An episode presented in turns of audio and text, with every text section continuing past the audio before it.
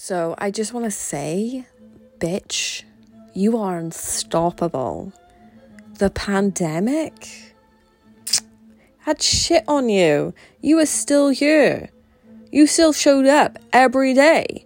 You still survived all the time. So, you know, the gym shut down, all the coffee shops shut down. You survived it all. Even though you didn't feel like you could survive it, you survived it. In the UK, we've survived it. Like, it's shut down, I think, twice or three times, like, fully shut down. I mean, we've survived every one of them. How fucking crazy is that? So, now I've just decided I'm not going to put a limit. You know, I think our brains want to put an imaginary limit on what how much we can handle.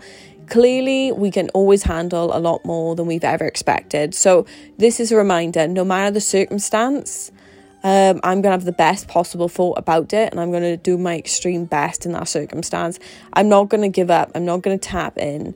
Um, and I'm really grateful for the opportunity. it makes me laugh, but the pandemic has showed me how um, how much I can actually take and how much more that I can actually take, and it's allowed me as well to have some extremely massive plans where I'm willing to go away and see the world. So without the pandemic, I don't think I would have got there, and it have definitely made me a extremely stronger person, and I'm sure it's done the same for you. So big yourself fucking up. You've fucking survived it, right? You've even thrived through it because you fucking handled it time after time. So pat yourself on the back, fucking shout out in your car, clap your fucking hands, do whatever you gotta do.